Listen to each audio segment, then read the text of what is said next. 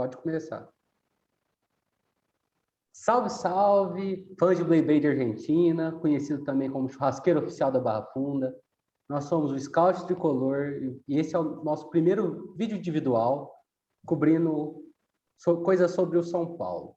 É, alguns de vocês já devem conhecer a gente do nosso perfil no Twitter, Scout Tricolor. É, eu sou um dos ADMs da página, meu nome é Vinícius, aqui temos o Mário, que também é ADM da página, e o Rafa. É, Hoje nós iremos falar sobre planejamento para o ano que vem e a importância de usar a base no Campeonato Paulista. E vou passar agora a bola para o Rafa para ele falar sobre isso. Bem, galera, uh, bem-vindos aí ao nosso primeiro vídeo individual. Já tivemos pós-jogo sobre o partido do Fluminense. Bem, primeiramente eu queria destacar a questão do, do planejamento do futebol ele geralmente é composto por um tripé. E esse tripé é baseado num bom recondicionamento físico dos jogadores, uma boa pré-temporada para o técnico ter tempo de treino e uh, o suprimento de, de é, peças que faltam no elenco, de carências. E esse ano no São Paulo foi tudo feito errado desse tripé. É, carências foram deixadas, como um zagueiro de canhoto, é, um meio-campo que chegou só agora, que foi o Neves, teve que fazer improvisações com a base. Uma pré-temporada que não houve, né, por conta da extensão visada no Paulista, e um recondicionamento físico que também não houve devido a essa pré-temporada, tanto que estamos sofrendo aí com 34 lesões no ano. É, visto isso, é, o planejamento ele come, tem que ser, começar a ser pensado para o ano que vem de uma forma mais proativa, de uma forma diferente. E muito disso se passa por a questão da base, de como incorporar os jogadores da base de melhor forma no profissional, porque geralmente os jogadores da base são incluídos numa fogueira, como Marquinhos contra o Racing, que entrou num jogo que era uma pedreira na Argentina, nunca tinha ganhado lá. E esse planejamento se passa muito por como é conduzida as coisas na base, como é, esses jogadores são conduzidos. E nesse aspecto, o trabalho do Alex vem sendo muito bom, eh, preparando jogadores com alta intensidade, variação de esquema, que melhore o jogo de jogadores coletivamente e principalmente individualmente. E em relação a isso, nós da Scout pensamos que uma, uma boa maneira de começar a fazer essa transição de maneira diferente, para não queimar os jogadores, seria usar o Campeonato Paulista, pelo menos as primeira fase do Paulista, esses primeiros jogos, como meio de os jogadores ganharem essa experiência. É, o Mário vai falar um pouco mais sobre isso, sobre o que ele acha, e eu passo a bola para você, Mário. Então, Rafa, Vini, todo mundo que está assistindo a gente, é, pensando na, numa pré-temporada bem feita, com é, a transição dos jogadores de base é, sendo feita de forma adequada, sem tanta pressão, sem colocar a molecada na fogueira, eu vejo o Paulistão como uma boa opção, não só para a garotada que está subindo, mas para aqueles jogadores com pouca rodagem, como o Diego Costa, para aqueles que precisam readquirir a confiança e também para alguns jogadores voltando de empréstimo ou de lesão. Então, dito isso, a gente montou esse campinho aqui com duas escalações. Primeiro, a gente vai passar um time que a gente teria como titular ah, formado pela garotada. E a gente começa com o Júnior no gol. Vini, Rafa, o que, vocês me dizem sobre o Júnior e por que, que ele foi a nossa escolha para a meta São Paulina no Paulistão de 2022, tendo em vista esse planejamento pensado pela gente da Scout? Então, o Júnior, ele sempre foi um goleiro muito rápido. E ele cresceu no, nos últimos anos. Ele tinha 1,84m na época da base, agora ele está com 1,89m. E ele sempre se destacou por ser um goleiro com reflexos muito bons, ser um goleiro muito rápido, pegador de pênalti. A única lado negativo é que ele é um pouco conservador na hora de sair, nos cruzamentos, mas de resto é um goleiro muito seguro. E ele e o Couto, que são os goleiros mais velhos que estão no elenco, assim, com exceção do PR, é, eles precisam de ganhar essa rodagem, e o Paulista seria essencial. E entre ele e o Couto, nós achamos ele um goleiro melhor, mais seguro, então a gente foi de Júnior.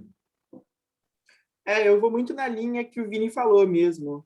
É um goleiro mais experiente, um goleiro que talvez seja mais seguro, e um goleiro que precisa de chances, um goleiro que pode sim, com chances, demonstrar seu potencial. Então, acho que foi meio nessa linha que o Vini falou que nós escolhemos o Júnior. E sobre Diego Costa, que eu acho que deve ser um dos nomes mais polêmicos dessa lista, adorados por alguns torcedores como um zagueiro com a saída vertical, um zagueiro mais técnico, odiado por, por outros, dizendo que é um zagueiro com uma irregularidade, que falha bastante, um zagueiro que é, compromete em momentos decisivos, na opinião de alguns. O que vocês acham sobre o Diego nesse time? Bom, Bem, vamos lá. É, o Diego. Falar. Me desculpa, Vini. É, eu Não. acho o Diego um zagueiro que surgiu quando chegou, o Diniz colocou ele para jogar é, muito bem nessa transição ataque defesa-ataque. E isso é muito exigido nesse time, né, nesse esquema de jogo pelo Crespo, né? Os zagueiros precisam ser bons nesse, nesse, nesse fundamento. E é, eu vejo o Diego com muita falta de confiança depois de algumas falhas no passado, começando pelos jogos pelo jogo contra o Fortaleza. Eu acho que o, e a gente escolheu o Diego muito mais porque a gente acha que esse Paulista podia trazer uma confiança para ele e para ele mostrar o futebol que ele já demonstrou, né? Que foi muito querido, muito amado pela torcida. E ele, sendo um dos mais experientes dessa garotada, faria muito bem para ele, porque ele provavelmente seria o capitão desse time e lideraria esse time nessas primeiras rodadas do Paulista. Então, acho que foi muito visando isso que a gente pensou no Diego no Campeonato Paulista. Exatamente, isso que o Rafa falou. É, você ia dar uma confiança para o cara, dar a faixa de capitão, falar que você acha que ele tem condição de continuar no São Paulo, de apresentar um bom futebol, porque ele já apresentou esse bom futebol. E o Paulistão seria perfeito, porque ele estaria num time bom de garotos, liderando eles, e se ele fizer um bom campeonato, a gente ganha um baita reforço. Então, é, eu concordo com tudo que foi dito sobre o Diego. É, na minha opinião, ele deveria ser o substituto imediato do Arboleda na direita. É um jogador que mais me agrada, tendo visto o modelo de jogo e o esquema do Crespo. Mas a opção técnica é pelo Bruno Alves, então acho que a questão do Diego não ser escolhido talvez tenha a ver com confiança. Subindo para a linha de zaga, né, no centralizado, a gente tem o Luizão, que é um zagueiro que pode, inclusive, revezar com o Tiagão é, na questão, na questão do posicionamento nesse esquema de três. Então, vou jogar os dois aqui num balaio só, para a gente comentar sobre os dois ao mesmo tempo, até porque eu vejo muita semelhança entre ambos. Tiagão e Luizão, Vini. Então, Tiagão e Luizão, zagueiros altos, bom no jogo aéreo. É, o Luizão não tem aquela saída de bola de tanta qualidade que nem a gente via em outros jogadores que, como o Beraldo, que provavelmente vai começar o ano que vem já com os profissionais. É, mas o. Eu não entendi. Não, foi um coração pro Beraldo. Ah, o coração pro Beraldo. O entrosamento nosso tá ruim, né? Tá um pouco tá muito ruim. ruim. A gente nunca fez isso antes. Mas, no geral, são dois zagueiros muito seguros. Eu, eu prefiro o Thiagão, que veio do Curitiba. É, mas, é, sem sombra de dúvidas, é, os dois vão ser titulares, a menos que o Valse se recupere. É, eu sigo muito nessa linha do Vini. É, eu só queria destacar uma coisa do Tiagão, que é o passe vertical, e é por isso que eu acho que é, eu prefiro, eu acho que ele vai ser o mais interessante nesse sistema de uh, usar o Paulista, porque uh, ele vai poder demonstrar essa qualidade que é muito importante no esquema do Crespo, né? Se perceber, os, o, o jogo, quando não tem alguém fazendo esse passe vertical, conseguindo achar essa bola, não flui no que o Preço pensa como jogo. Então, é, o Luizão, por ser é o mais velho, talvez entre os dois, é forte, mas eu destacaria mais o Tiagão como a expectativa que eu teria em relação a ele jogar o Paulista. Ah, Só sim, lembrando sim. que o, o Tiagão não é do São Paulo, ele é um jogador emprestado pelo Curitiba e ele tem uma multa fixada de 10 milhões de reais, a qual talvez o São Paulo consiga negociar por uns 8, 9 para poder ter o jogador. Pensando no futuro, eu acho que seria uma boa aquisição. Seguindo sim, é. em frente aqui com o nosso jogador entre linhas, o 1 um atrás do meio do campo que o Crespo gosta de usar no esquema do 3-1-4-2 Brian. Brian, particularmente, é um dos jogadores que mais me agrada em Cotia. Ele tem um lançamento muito bom, um jogador mordedor, um jogador extremamente polivalente. Na minha opinião, é um, é um baita do jogador. Eu gosto muito do Brian, um jogador com fôlego. Se eu ficar fazendo aqui o, nome do Brian, daqui a pouco aparece o Ajax ou o Lille aqui querendo levar o menino, então melhor ficar quieto. É, o Mário vende bem os jogadores que ele fala, mas o Brian é isso tudo mesmo. O cara é completo. É realmente o melhor volante de, de Cotia. É, e ele é titular nesse time absoluto. É, talvez o que a gente vai falar no futuro, outras, outros jogadores que podem fazer a função dele, mas o Brian está à frente. É, eu, eu, eu faço das palavras do Mário as minhas. É um dos jogadores que mais me encanta, muito intenso, muito polivalente. É, de ofício, eu acho que ele é zagueiro, se não me salvo engano, mas faz muitas posições bem. E para mim o que mais chama atenção é a intensidade mesmo. Essa, é essa exatamente, é para o jogo do Alex, então é fundamental, tanto que partidas que o time vem oscilando na base é quando o Brian está fora, basicamente, quando ele está ausente. Então, é o Brian é esse jogador mesmo todo que a gente está enchendo a bola, não precisa ficar com receio, não, é isso tudo mesmo. Claro que pode acontecer alguma coisa, mas é um baita de jogador. É, tudo indica que ele vai render.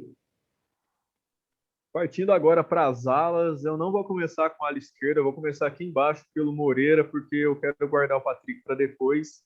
Partindo agora do nosso outro jogador polivalente, o Moreira, que faz as duas laterais, faz zaga, faz volante, o menino faz tudo e é jogador da seleção sub-18 portuguesa. Lembrando que ele tem dupla nacionalidade, é um jogador brasileiro com naturalidade portuguesa. É, o Moreira é um jogador que tem um tempo de bola muito interessante, na minha opinião. Um jogador que tem uma excelente leitura de jogo, principalmente quando joga aberto nas laterais dele primeiro combate, tendo um zagueiro para fazer a cobertura.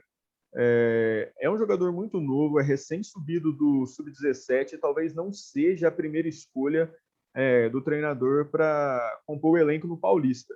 Na minha opinião, seria ele, porque o Natan, no caso, que seria a primeira opção do Crespo, é, eu acho que vai acabar sendo levado para fazer uma pré-temporada com os profissionais na nossa cabeça. Então, por isso que a gente optou pelo Moreira na ala direita, Vini. Exatamente. É, a opção do Moreira é justamente porque Natan vai ficar com os profissionais. E muita gente acha que ele às vezes é lateral esquerdo, mas é porque ele é ambidestro, ele joga nas duas, e ele ficava mais na esquerda porque não tinha alguém para jogar naquela posição. Aí ele fazia ela. Ele é polivalente, o moleque é muito completo, vai muito bem defensivamente e ele equilibraria muito esse time que a gente está montando. É, acho que eu não tenho muito nada a acrescentar, não. Acho que as características do Moreira foram bem descritas pelos meus dois colegas aí. E acho que a gente pode seguir para falar agora dos jogadores que talvez muita pessoa quer saber a opinião, né? Porque são jogadores badalados, bem falados, ventilados pela torcida. Então, partindo para nossa ala esquerda, a gente tem, na minha opinião, um jogador que do meio para frente ele faz qualquer coisa com e sem a bola. Patrick, que é um dos, um dos laterais mais técnicos que eu vi jogar em Cotia, é um menino também recém-subido do Sub-17, já treinou várias vezes com o elenco profissional, já foi integrado ao elenco profissional diversas vezes, é jogador de seleção brasileira, é um excelente nome, é um jogador que bate bem na bola, ele cruza, ele lança, ele toca, tem uma visão de jogo fora de série. Enfim, não precisa dizer muito, eu acho que o Patrick é um jogador já mais conhecido da torcida, tanto por causa da mídia que tem em cima dele, por ser um jogador de destaque nas seleções de base. O que vocês têm a dizer sobre o Patrick? É, o que me encanta no Patrick também é essa facilidade de bater na bola, né? Claro que muitos jogadores têm essa facilidade, mas qualidade dele na batida de bola me impressiona. E também outra coisa que eu acho muito interessante dele é que ele é um lateral é, que muito que vai pelo meio, né? Um, um lateral criador, acho que seria essa palavra. Então, é, é um baita de um lateral e tem tudo para crescer ainda mais, né? Vem se destacando, vem, vem no sub-17, temporada passada fez uma ótima temporada, uma baita de uma temporada. Eu acho que é isso aí mesmo. O hype em cima dele é justificável mesmo. Sim, é. Um jogador diferenciado, potencial de craque na posição que ele jogar, sendo lateral, ala, volante. O cara é muito bom e é, pode ser um jogador polivalente. Só que eu prefiro que ele fique na lateral, na ala esquerda, porque ali eu vejo o potencial dele ser um dos melhores da posição E é essa bola toda, o cara é bom e ele vai jogar muita bola nesse Paulista, se utilizarem ele. Partindo agora para o Thales, que eu acho que é um jogador que a torcida, boa parte dela, pegou no pé injustamente quando ele entrou. É um dos jogadores que eu mais gostei na base em 2019 e 2020, mesmo no, o time não tendo um bom desempenho.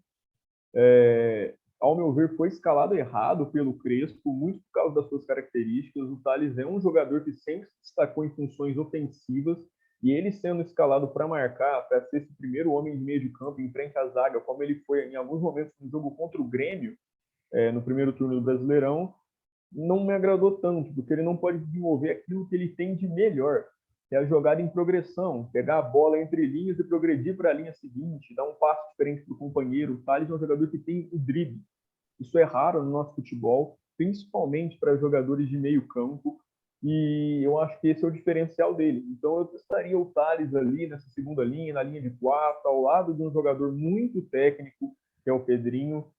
Então, o que vocês me falam sobre o Thales? Rafa.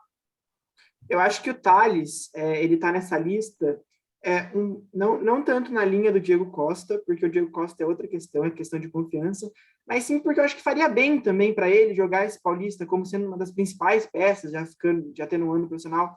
Na minha opinião, foi precipitadamente uh, subiu para o profissional. Ele não, te, não tem é, físico para isso ainda. É muito. Você pode ver que ele sofre nas disputas, nas disputas, nas disputas com os outros meio campos. Eles por conta dessa fragilidade.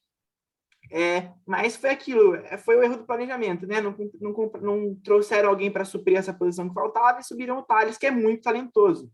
Como, como mesmo tá, o, o Mário disse, o drible curto dele é algo que impressiona, algo que chama muita atenção. É, eu acho que é basicamente isso, um meio que tem uma condução de bola muito interessante também. Aliás, é uma das características que mais impressiona, essa condução de bola dele é, progredindo para o ataque.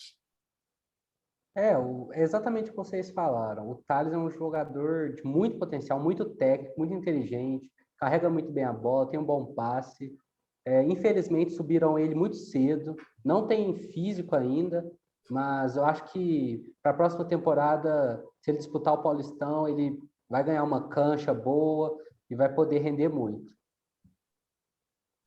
É, eu concordo com tudo sobre o que foi dito pelo Thales. Agora, o Pedrinho, eu não vou comentar nada. Eu vou deixar com vocês, porque eu acho que eu falo tanto do Pedrinho na página, eu que faço a maioria das análises da base lá, que eu acho que eu vou deixar para vocês falarem um pouco sobre o Pedrinho. Quem acompanha a página sabe a minha opinião sobre o jogador, então deixo para vocês essa. Ah, é, vamos lá. É... Pode falar, Vinho, desculpa. O entrosamento não, tá... Pode, tô passando a bola para tu. o entrosamento vai chegar uma hora. Está tá em pré-temporada, uma hora a gente chega. É, vamos lá. O Pedrinho, acho que se o Mário não tem nada para falar, é porque vocês sabem como, sabe como ele deve ser bom de bola, né? Esse hype todo que está em cima dele. Cresceu muito nessa temporada. Um, um jogador que tem um drible muito interessante, uma progressão também muito interessante, diferente do Thales, eu acho, acredito uma, uma progressão é, um pouco diferente. Não sei se vocês conseguem imaginar isso, mas pelo menos na minha visão, uma progressão um pouco diferente, é, estilos de jogo diferente, uma passada diferente. E é destaque absoluto da temporada do Sub-20, né? Ele junto com o Juan, com o Vitinho, com vários, né? Temos vários destaques, mas é um, é um cara que também tem essa qualidade para fazer lançamento, para achar os jogadores. É, a partida que ele fez contra o Palmeiras, espetacular. É, mesmo contra o Flamengo, nesse último reverso nós tivemos, ele fez uma boa partida, talvez um pouco fora do que ele geralmente produz, porque ele é craque demais, mas mesmo assim um gol, uma assistência. Então acho que poucas palavras para descrever. Se eu tivesse uma palavra para descrever o, o, Pedrinho, eu diria craque mesmo. É a palavra que, diz, que descreve ele. É um dos vários projetos de craque que Cotia está produzindo. Na minha opinião, ele é o, é o maior. O cara é diferenciado, quebra a linha muito bem, inteligentíssimo, se posiciona bem, dribla bem, ele faz tudo. O cara é um meio-campista daqueles que te vai encher os olhos de lágrima de tão bom que ele é. O cara é espetacular. Ajax, não veja esse vídeo. O Ajax, Pedrinho Ajax veja. Jamais veja esse vídeo. Por favor. Se esse o vídeo chegar algum jogador do... São Paulo é o Galeano. Contratem ele. Pior que ele é do Rubio Yu, né, É velho? verdade, ele é do Rubio. e nós não iremos pagar 5 paraguaios. milhões nele. Nem. Ajax, por não, favor. Ajax, nós temos um craque, um craque com a camisa 9 no profissional. É um homem gol, olhem. Artilheiro, artilheiro da temporada. E os melhores números deles vão ser batidos, hein? Ó, fica de olho. É, e lá na Europa que tem muito é, campo com grama sintética, em campo com grama sintética, o homem joga deita. bola. viu? É. Isso aí não tem nem como discordar. O cara deita no campo sintético. Adora ficar deitado.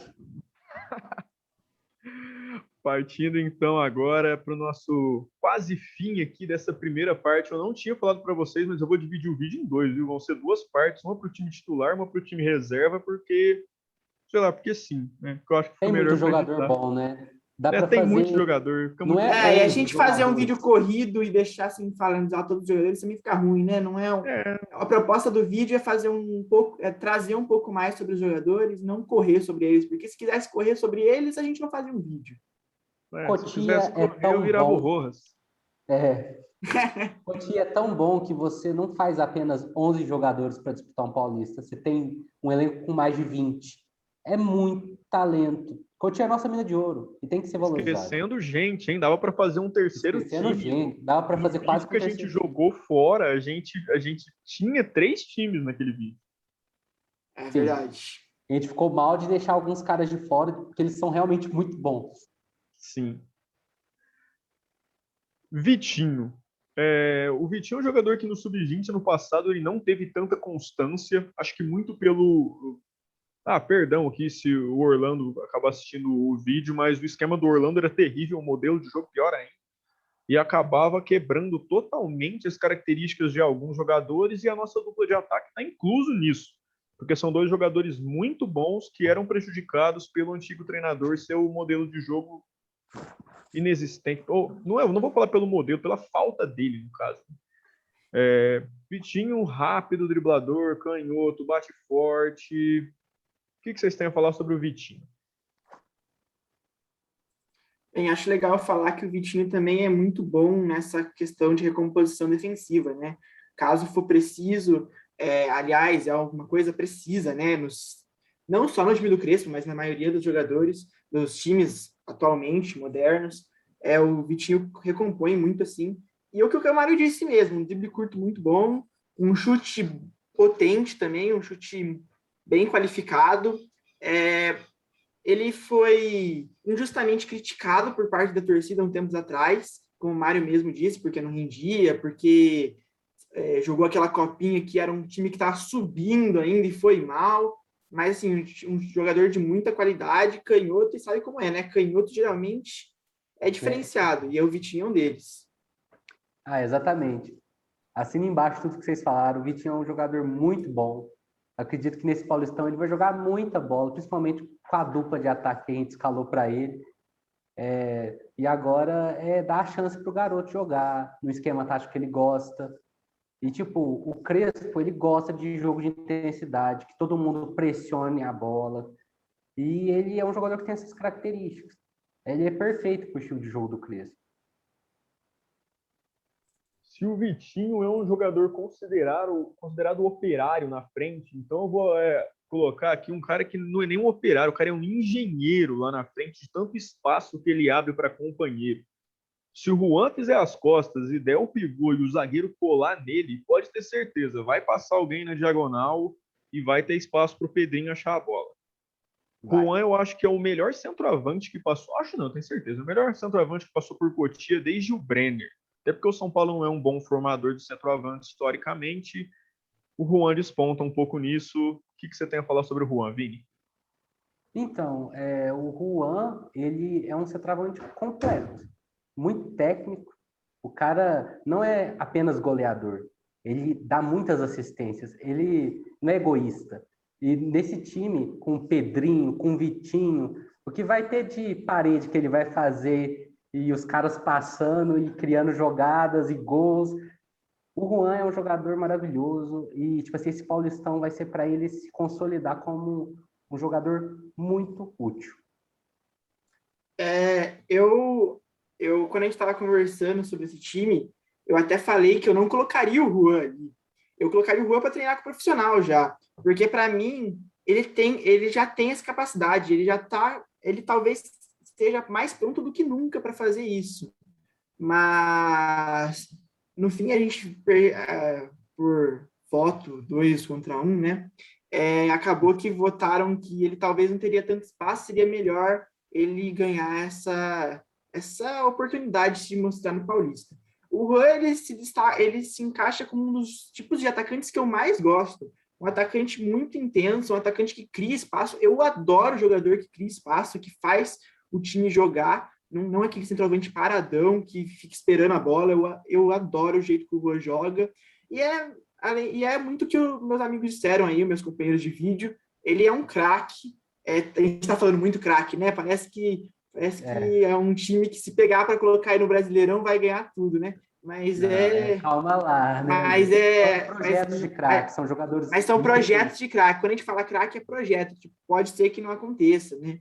A gente coloca expectativa, a gente fala para vocês, mas é aquilo do futebol, né? A imprevisibilidade. E eu concordo, e fala, voltando a falar sobre o Rua, eu concordo com tudo que eles disseram aí, e é basicamente isso aí mesmo. Então, aqui fechando a nossa parte 1, a gente quer agradecer todo mundo que assistiu até aqui. Fica ligado, vai ter a parte 2, então a gente se despede parcialmente. É, no próximo vídeo, no final do próximo vídeo, vai ter um agradecimento maior. Inclusive, a gente vai agradecer uma galera que está com. Desde que o perfil era apenas Mário lá no, no, no, Twitter, era apenas o meu perfil pessoal, isso acabou crescendo, virou scout tricolor, eu estava sozinho não estava conseguindo, aí eu chamei uma galera excelente para me ajudar no trampo, e hoje todo mundo é Scout Tricolor. Tem gente que pergunta, ah, a sua Scout, a Scout Tricolor não é minha. A Scout, Scout Tricolor é de todo mundo que participa e trabalha com ela. Entendeu? Fica aí fechado, fica aí o convite para vocês verem a parte 2, que sai ainda hoje. Podem ter certeza, tá só sendo editada aqui com todo carinho. E é isso aí. Valeu. Saudações tricolores. Que Deus Lugano vos abençoe.